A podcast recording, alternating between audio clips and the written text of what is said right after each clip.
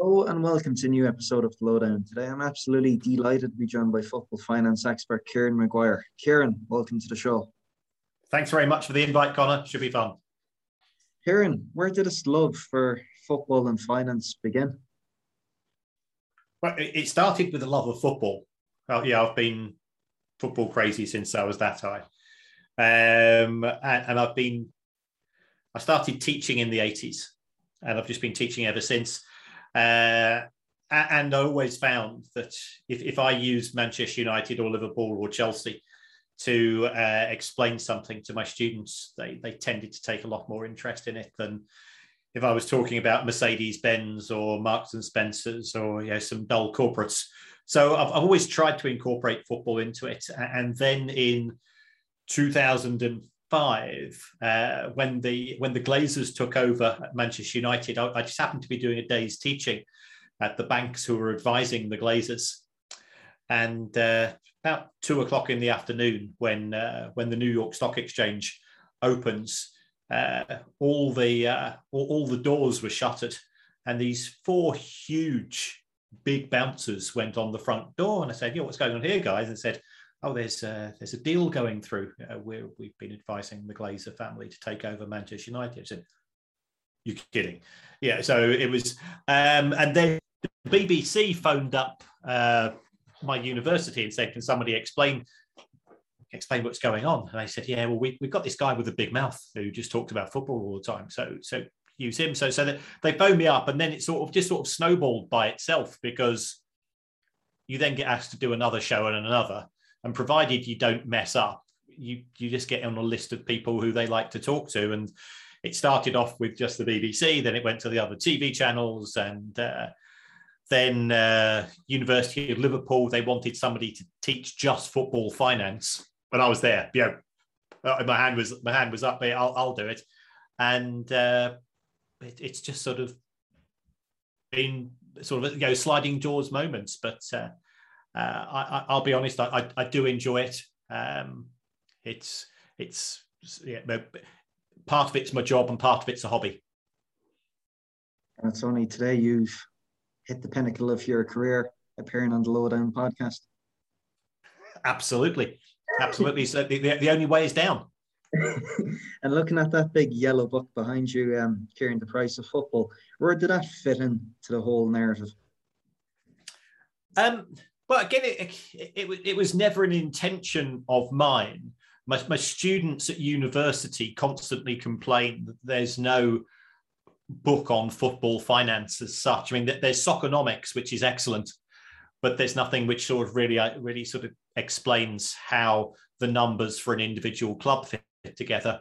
So again, it's just one of those those accidental things. I was I was at I was at the BBC sitting on the sofa talking about some nonsense, and uh, a publisher was watching BBC Breakfast, heard me talk, and just contacted me and says, "There's no football finance book. Why don't you go and write it?" So.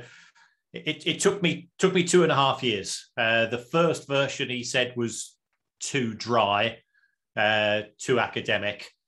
So, um, am, am, I allowed to swear on this show, by the way? Yeah. Oh, that's okay. Um, and so I wrote, so I rewrote it in, in, sort of the style which I would prefer, which was sort of more uh, fanzine style. And, and, he wrote back to me and says, "You have to rewrite it again. You, you can't call Mike Ashley a wanker all the time. Uh, you know, you're, you're, supposed to be a serious, uh, serious professional." So I sort of ended up with the version that we presently have. And uh, yeah, I, I still try to get a few digs in where I can, especially towards Crystal Palace.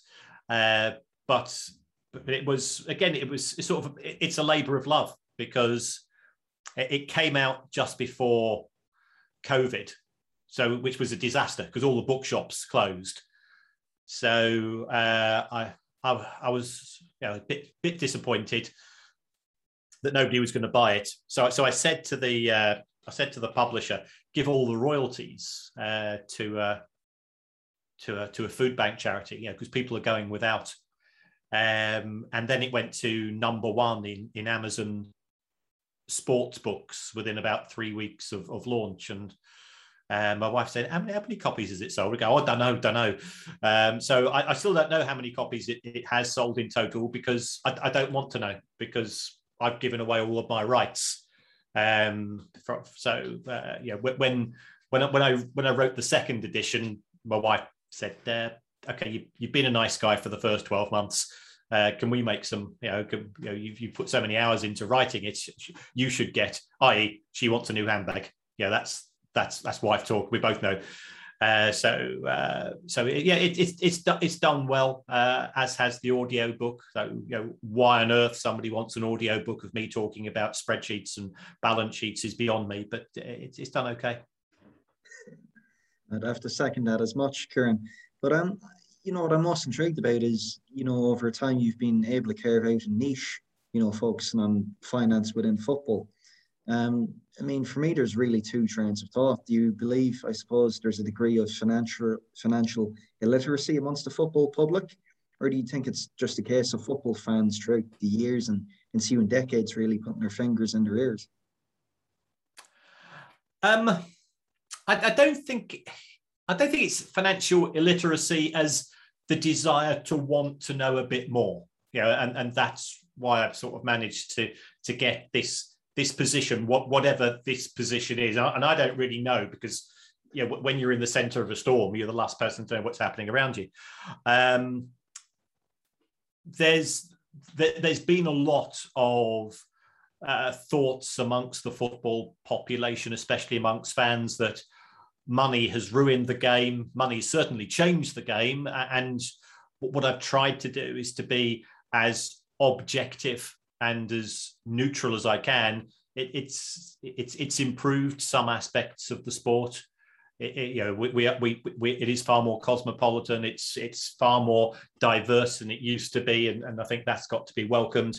Um, at the same time, there it does make you feel a little bit tawdry at times uh, in, in respect of the numbers that are going round and the behavior of owners. I, I, I have no issue with, with footballers earning big money because they're in the entertainment industry. You know, people in Formula One, people in tennis. You look at American sports. You look, look at people in the entertainment industry uh, who, who, all earn huge sums.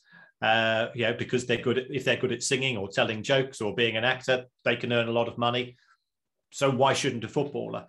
But uh, the the behaviour of owners, especially with Super League and Project Big Picture, just just made me feel very ashamed of the game at times. And within the grand scheme of things, do you think Kieran COVID was the dam necessarily, or do you think it was the last domino of a lineage of dominoes to fall, which led to essential, you know, it, we've seen the lower leagues in the UK the havoc which it caused. And you know, that's not to say about the ownership rules and whatnot, but I mean, getting back to what I said, was COVID the dam or was it just the final domino to fall? Um, I, I think COVID was just a was just a convenient excuse. Uh, I mean, in, in terms of the dam, no clubs have actually gone bust since COVID. You know, we've uh, and for all of the the concentration of wealth within the Premier League, the Premier League has lent money or given grants to clubs in the lower leagues, without which those clubs would be out gone out of business. So uh, it, it, could have been. Um, it, it, it certainly it hasn't helped, and I'm slightly twitchy that a lot of fans have now thought, oh, with they think we're through COVID, and we're not. Yeah, we could easily have another lockdown this this this winter and they think that the football industry is through COVID, and it's not. It's simply got slightly different debts, slightly bigger sums owed to people, and so on. Um, but it, it was certainly from the from, from the uh, elite club's perspective, it was an opportunity for them to uh, cash in on, on their existing power because they thought that the other clubs were weak, and they were. They were. They weren't in a position to, to put up much of a fight.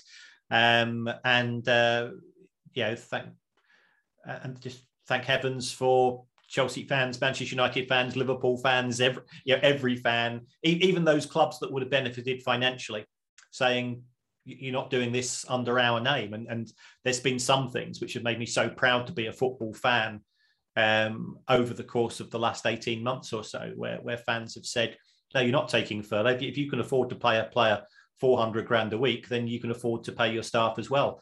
Um, and, and, the pushback and the fact that the clubs have actually caved in uh, does does make you realise that uh, you know as as as part of the game which has been increasingly marginalised because because football fans have been taken for granted. Uh, the one time when we actually stood up for ourselves, it, it worked. If you look at it too, I mean, even it exists with within your own club. Tony Bloom, lifelong Brighton fan, and we've seen Matthew Benham at Brentford. I mean, I mean, we've seen those two guys. You know, Bloom and Benham. They've done so good. Surely, you know, there can be more and more ethical ownership that goes into the game of football. No. Um, there, there, can be, but some, yeah, some people would say, well, hold on, those two guys, you know, they're both lifelong fans, but they've also made their money from gambling. They've made money um, on the backs of the misfortune of others. So it, it, it's it's it's very difficult in football to say who is the the perfect owner. Yeah, as far as I'm concerned, Tony Bloom walks on water. Yeah, if if if, uh, if, if I saw him about to be knocked over by a car, I'd jump in front of the car myself because you know he, he's uh, I owe him that. He, uh, but uh, you should should football be viewed through a moral and ethical lens, which is different to any other business? Because you know we've got you know we, have got arms companies, we've got jewelry companies who make their money from blood diamonds, we've got uh, you know high fat, sugar and salt food companies who are converting us into a planet of obese type 2 diabetes uh, you know time bombs and if if if if we don't turn a blind eye to those, why why should we be treating football clubs to a higher standard? But we do, you know, and uh, you know the fact that uh, yeah, I, I I'm, I'm, I'm lucky enough to work in the city of Liverpool. I, I, I, love the city of Liverpool. I love the people there. I've lived in Manchester half my life as well. Uh, two fantastic cities, and the relationship that they have with the, the football clubs and the owners is is a weird one because neither neither set of fans really likes the owners. Um, although it could be argued that they've delivered in terms of trophies and investment. Yeah, it's you know, which devil do you choose, Kieran? That's what it really boils down to when it comes to football. But um, you know, going back to COVID, which I promise we won't spend too much time on, but um, it's only served to you know exacerbate the wealth gaps that already exist in football, where we see money and power concentrated amongst a handful of Europeans elite. You know, that's not to say you look at the English Premier League nowadays. But I suppose where did it all begin? Um, it, it I, th- I think it began when people realised that owning a football club brought you a kudos that you get perhaps in no other vehicle in, in the on the planet. Um, the Premier League is, is, is one of this country's most successful exports. Uh, yeah, Manchester United have have a fan base of over a billion people in the world. Real Madrid and Barcelona are pretty damn big, as we all know. And people realize that, therefore, by owning a football club, you could get a place in society that, that doesn't exist anyway. At, at, at, any one time, there's only 20 Premier League football clubs. Well, you think about it. If you're if you're already a billionaire, and, and there's quite a few billionaires around, you've got the you've got the apartment in Monaco, you've got the yacht, you've got the helicopter, you've got the supermodel wife with you know all the trimmings, shall we say, and um, you've just bought yourself an island and a and a helicopter and, and whatever and, and but all your friends have got those as well. So, you know, how do you stand out amongst them? Here's here's an idea: go and buy yourself a Premier League football club, and then say to your friends, uh, "Oh, uh, Liverpool are playing at our place this weekend. Uh, do you want to come in the director's box?" And can you see that you've you've just trumped everybody? None. So so people started to realise that, and, and we have seen this uh, this use of football as a as a trophy asset, and that that didn't used to be the case. It, you know, it, historically, it was local butcher, baker, candlestick maker, haulage firm used to do it, and you'd see you'd see the owners in their sheepskin jackets and. Yeah, you know, the, a football club was a local thing, but the, the Premier League is now global, and, and the ownership structure is global, and, and that's come with it. I think within the ownership structure, Kieran, there's another element to it too.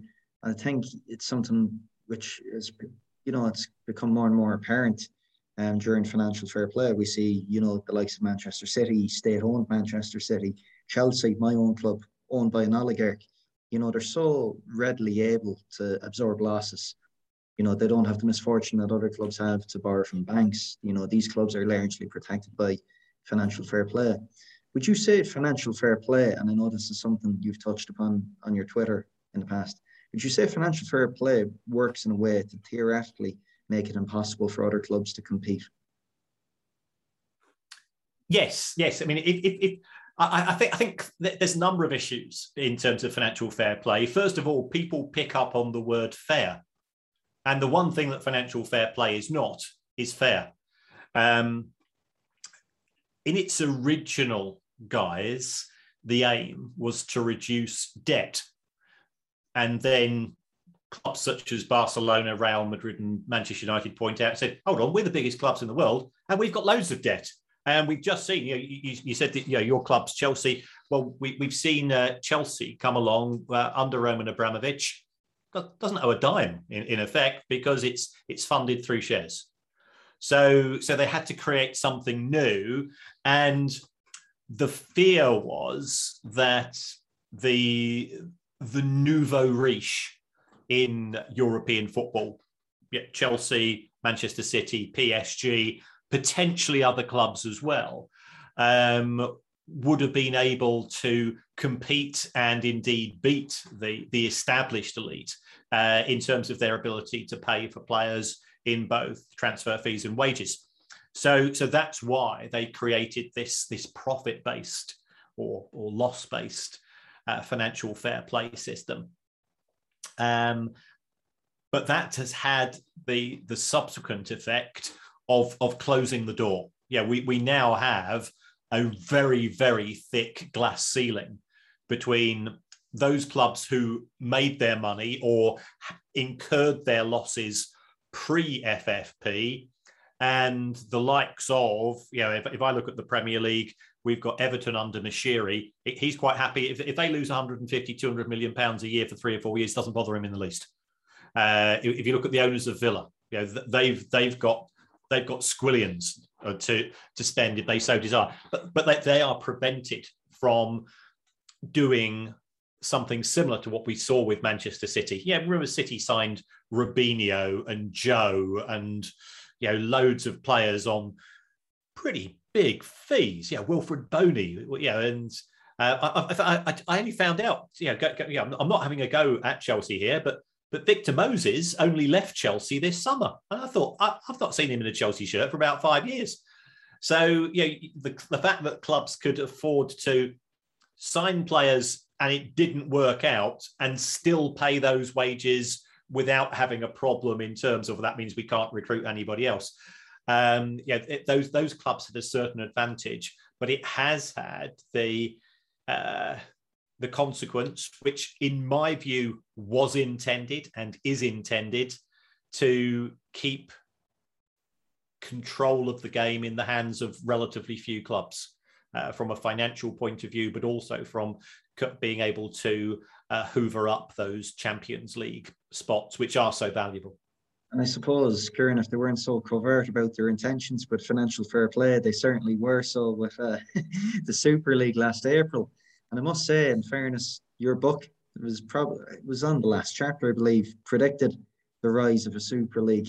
You know, where the wealth and all the money and the power would be controlled by a select few. The JP Morgan owned Super League. Um, I mean, would it be stupid to say we're in a clear? Do you envisage a Super League happening in your or mine lifetime? Uh, in your lifetime, probably. I've I've got fewer years on the clock to go. Um, nice. I, I think. I think it certainly has been pushed back, and the noises that have come out of the clubs in English football will make it very, very difficult for them to reverse what they've been saying over the past few months. Yeah, they've all said, yeah, they've all wearing the hair shirts. Oh, yeah, we, we misunderstood. Yes, uh, we we were we were being bullied into it by Real Madrid, and uh, you know, I'm I can't say too much, but I'm presently involved in a documentary on Super League, so uh, I th- think more will come out uh, in due course uh, with with regards to some of the people behind it who were pretty pretty duplicitous in, in terms of uh, what, what they'd said to uh, some of the clubs to try to persuade them to join it. So yeah, it, it, it, I think it's a fascinating there's a, fascinating book and a film to be made uh, if, if we get the full details. But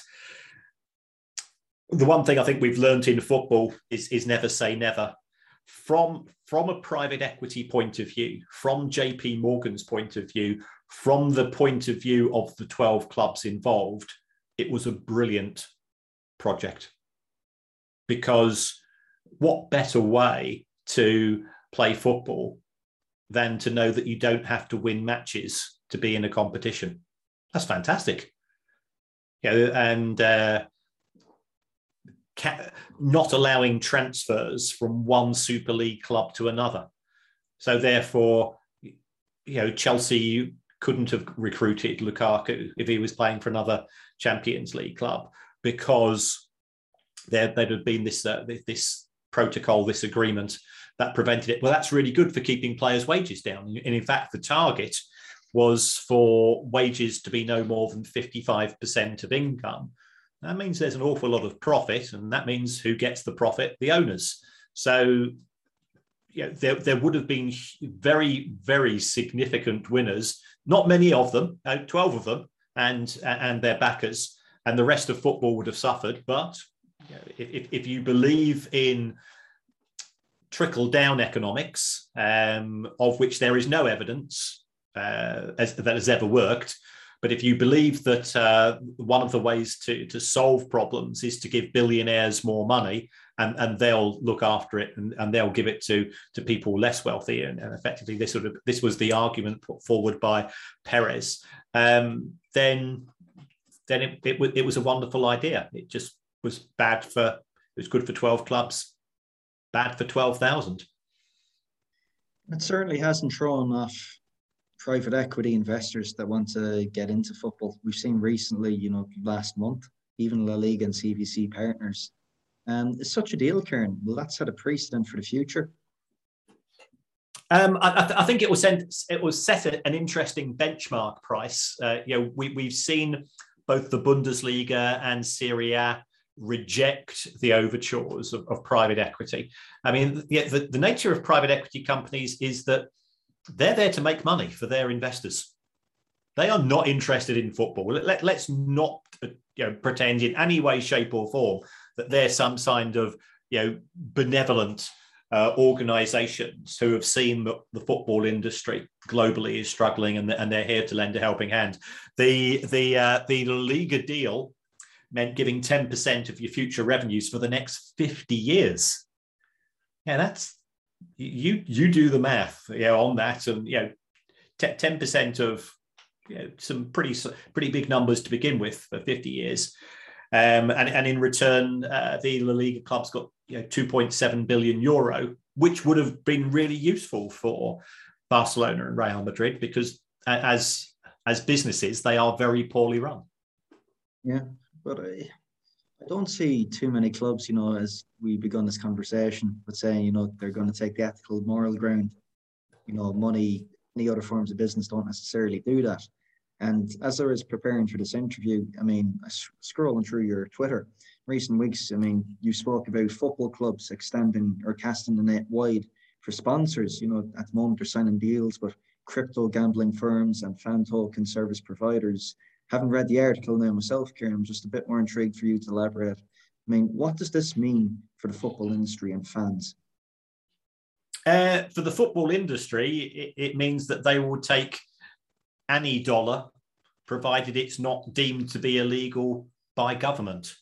So the um, if, if you take a look at the the 20 sponsors of clubs in the Premier League, not a single one of them makes anything. You know, and that's that's the world that we've moved from. I'm old enough to remember uh, you know, Liverpool were the first ever sponsored football club by Hitachi, and I remember Liverpool with Crown Paints and so on. But what have we now got? We've got uh, we've, we've got financial institutions, we've got gambling institutions, we've got crypto institutions, we've got uh, we, have got a few service companies in the form of airlines, but that's about it. Um, so, from, from a club's point of view, and I actually spoke to a commercial director of a Premier League football club recently and said, you know, what's the score? You know, you know this isn't going to go down well with government. And he said, we're skin. You know, the prep, the prep, and the Premier League had lost an awful lot of money last year. Uh, we'll skin and we will take the highest offer from whoever makes it. And if the government brings in legislation, then it will be tapered. So you, you know, after 2025, you can't have a, uh, a crypto sponsor or, or, a gambling sponsor. Until then, you know, it's, it's not illegal, so let's do it. And I, I guess you can see that perspective, although, you know, uh, I know that some clubs have deliberately tried to take a, a more of an ethical stance. So we saw Everton's relationship with SportPesa that that deteriorated last year, and, and they've moved it now into an online, you know, secondhand car dealership. Um, so you know, I, th- I think club, clubs are aware that, that, that, they don't particularly like doing these deals, but um, they're prepared to. From a fan's point of view, I I, I am concerned. Um, I, I, I don't know whether you've seen Southampton's new home shirt, but it's it's got augmented reality built into it, um, and uh, it's it's a bit like Pokemon Go you know you can go around and you can you, you have to find certain things. Um, and that's okay. If it's genuinely fun that's fine. But if if you then have to start paying more and more to get some of your your augmented reality elements to work then you know are we are we pumping the fans for money in a similar way to what we see in you know in, in computer games whereby you know you're, you're unlocking boxes and it and you might be getting star players and so on. So you know it, it's not just football itself it's everybody connected with football. Um, but my other reservation with regards to the direction it's going into with its new sponsors is that it's un, it's an unregulated market. We've just seen the collapse of football index. That ought to be a sign. You know I, when I see people's Twitter handles, which which advises me that they are crypto traders. No, they're not. They're they you know the, the nature of cryptocurrency is that markets are moved by the, the big owners, not by not by the little guy. And, and it's the fact that an awful lot of people, in my view, are potentially going to lose money on, on, on the back of this. And is this is this a gateway drug to to to more hardcore gambling. So it, it's not something I feel at ease with myself. It, we, have just had last week yeah, probably one of the country's leading cryptocurrency experts uh, explain it to me because because a lot of it does go over my head. And he, yeah. um, and he he was at pains to point out that it, it's it's kept up by faith, and that's not necessarily a good thing.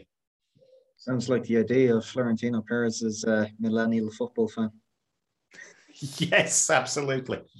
Yes, it goes in, in, the in the sixty minute matches that Florentino Perez will be saying because because apparently, according to good old Floppy, um, you know, we we can't uh, young people can't concentrate for ninety minutes. Now, as a parent, uh, having had to get somebody off of Call of Duty, which they've been playing for six hours, young people can concentrate, I can assure you. I think that's a conversation for another day. But I mean, just I suppose it's something to discuss now, even Kieran. I mean, you say you go on Twitter now and you find football fans handles, you know, you know, they're trading this and that, this player and a crypt via cryptocurrency. Maybe Perez was actually onto something right when he spoke about what the future football fan will look like. Maybe he's got just a time difference a bit wrong, but nonetheless, there is something to be taken from it. I heard you um, on Stephen Houston's podcast earlier on this year, and it was a brilliant conversation. And he spoke about, you know, where's a 16 year old nowadays going to put pull 40, 45 pounds out of the back of his pocket to go sit in Stretford End and watch United? You know, some in a way, the football clubs themselves have a lot to be looked at in terms of their treatment of what, what are we called again, legacy fans. Yeah, you're absolutely right. And if you take a look at the uh, the data put out by the Premier League, the, the average age of a person attending a match is 41. Now, I I started going. I mean, I, I moved to Brighton when I was 11 and started watching them. And what you did is you caught a bus or you got a lift from a neighbour, and it and it would cost me, you know, 15, 20 pence. Yeah, and I remember when it went up to a pound, it was outrageous. Um, but yeah, I, I, I agree that there are uh, fans being exploited, but it but the, it is still possible to to watch football at a for a moderate fee. You know, if you go in the family stands, there are lower there are lower uh, ticket prices for under 16s, under 18s, and so on. Um, and I, I, think people are just used to consuming football in a different way. Uh, you know, do do do people watch it for 90 minutes concentrating on the match. Even I don't do that these days when I'm watching my own team. You know, I'm I'm I'm keeping an eye on Twitter. I'm I'm you know, WhatsApping my friends, and, and I, I, think I think it will simply be be watched in a different manner. Um, the, the crowds at the Premier League and and also broadly in the Championship are, are at the highest levels ever. So that you know, there still is a there is there is still an appetite for the game uh, you know, Real and Barcelona managed to sell out because they they appeal to non-legacy fans, and you know, th- those fans are are literally money money on the hoof, and and you know, Perez is there with his butterfly net saying, "Come to watch Real Madrid, and you know, I'll, I'll charge you." 80 or 100 euro to watch a match. And if people think that's a rip-off, then you, you try going to an NFL game or an NHL game in the States. Yeah, when, when I, I've, I've been fortunate enough to teach in the US on, on occasions, and I thought, wow, wow, yeah, I've always wanted to go and watch uh, US franchise sports just just out the curiosity value. And, and, of course, that means that I'm a tourist fan myself. And I ended up paying huge amounts of money and nobody bats an eyelid.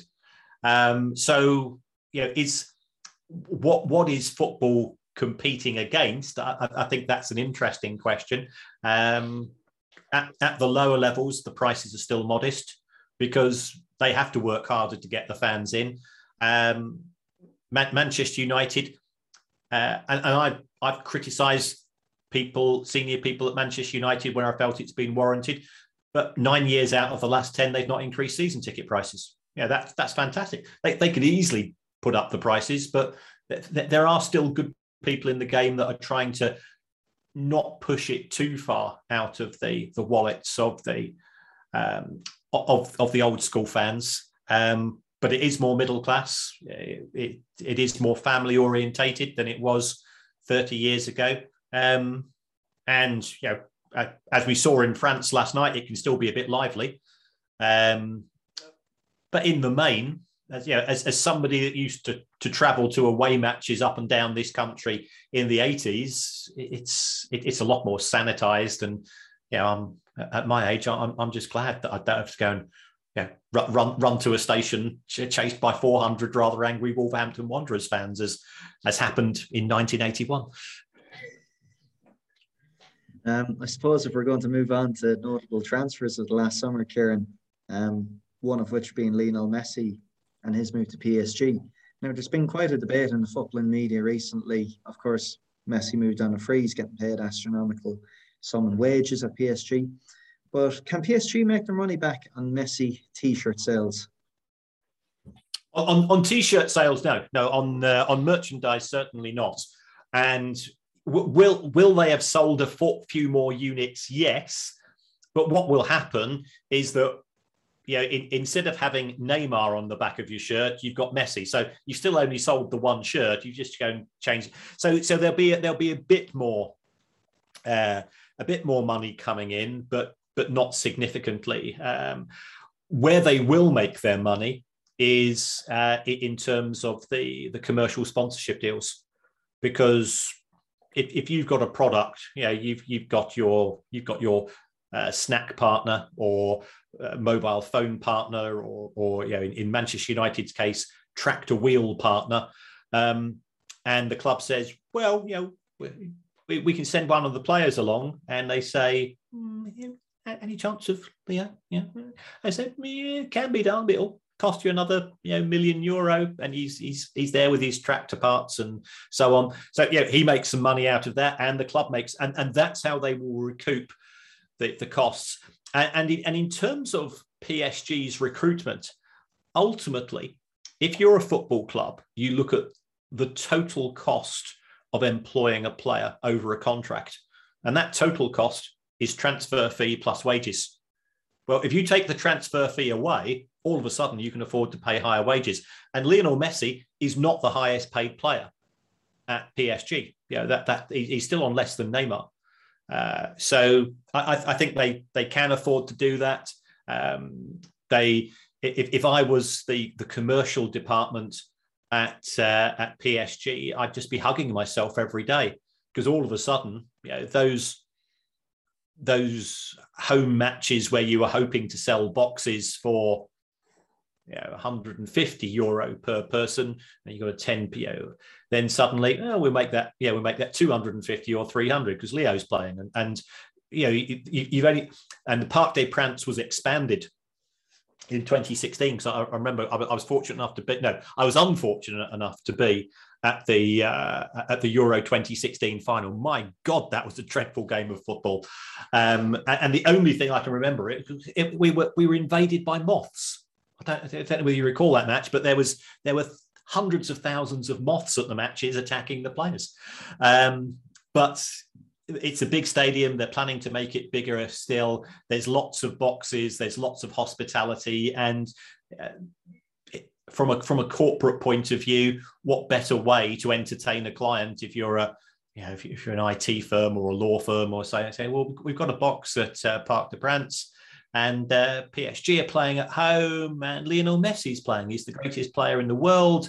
He's probably going to be, you know, he's in his, you know, we all know that he's in his last innings when it comes to football. See him whilst you can, and you, you, you can name your own price for those boxes now.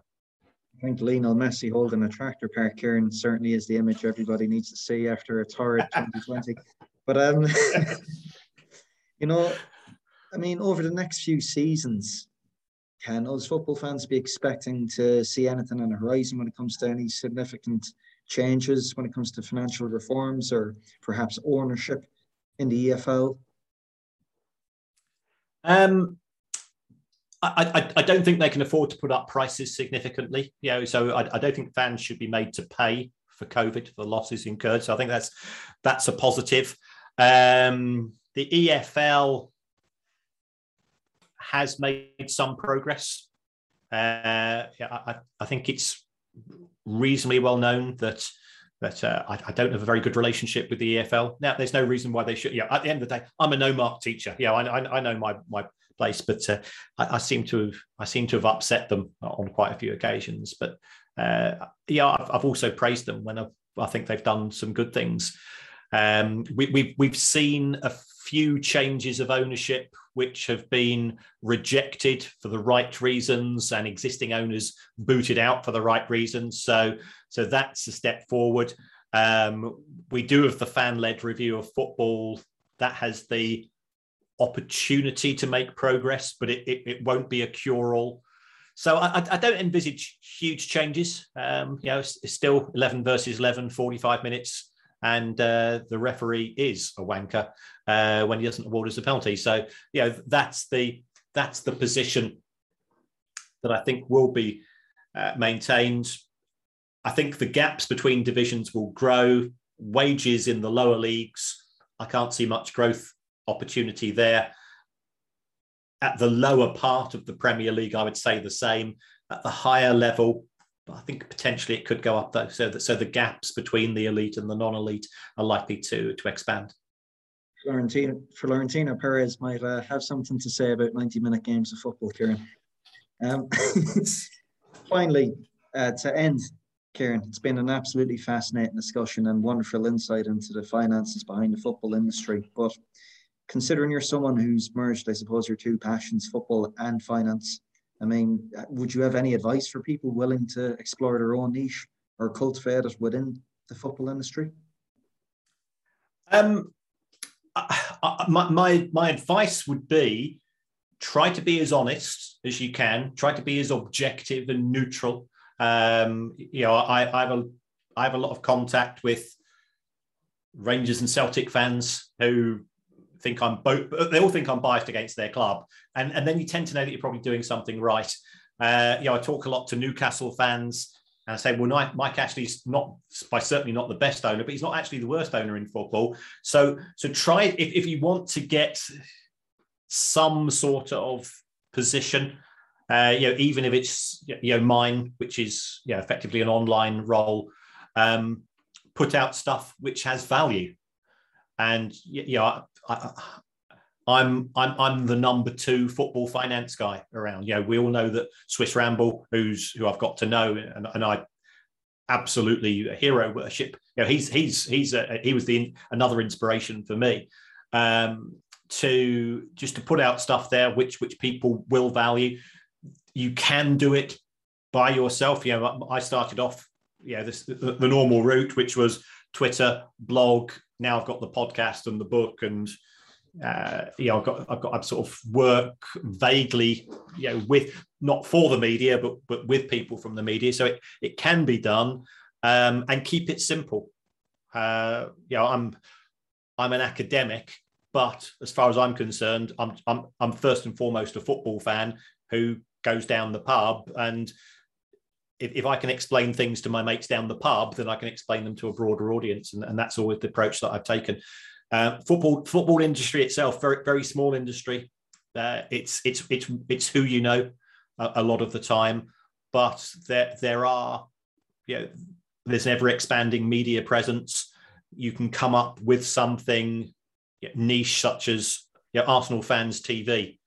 Um, you know why why do we watch it? We watch it only when Arsenal lose. If, if you if you look at the ratings, you know uh, the number of viewers when they win, yeah, uh, when they lose, fans from all the other clubs pile in just to watch grown men cry, and and there's some there's something fascinating about that. Um, but yeah, there, there, there are there are courses available. There's an awful lot of people enrolling on those courses. There's there's not more jobs in the in the world of football, so I, would be cautious before you you uh, you you part with your wallet with regards to them. You know, and, and I'm I, am part of that industry. I, I, teach on a football MBA course at, at the University of Liverpool, um, and, and I've, I've seen the industry expand. Uh, you know, in, in the relatively few years since I've been there. Brilliant, terrific advice. Kieran, it's been an absolute pleasure having you on. I'll be sure to attach um, the book, the blog, and the podcast below. Well, thanks very much, Connor. Uh, it's been an absolute pleasure. Um, yeah, having having a chat, and uh, I think it's going to be a pretty damn good season for Chelsea. Yeah, they they are the European champions, and they they've started the season looking pretty frighteningly uh, efficient, aren't they? Fingers crossed. Yes, uh, judging by the reactions of Arsenal fan TV last night, I think uh, we're in for a good season. yes. All the best. Cheers now.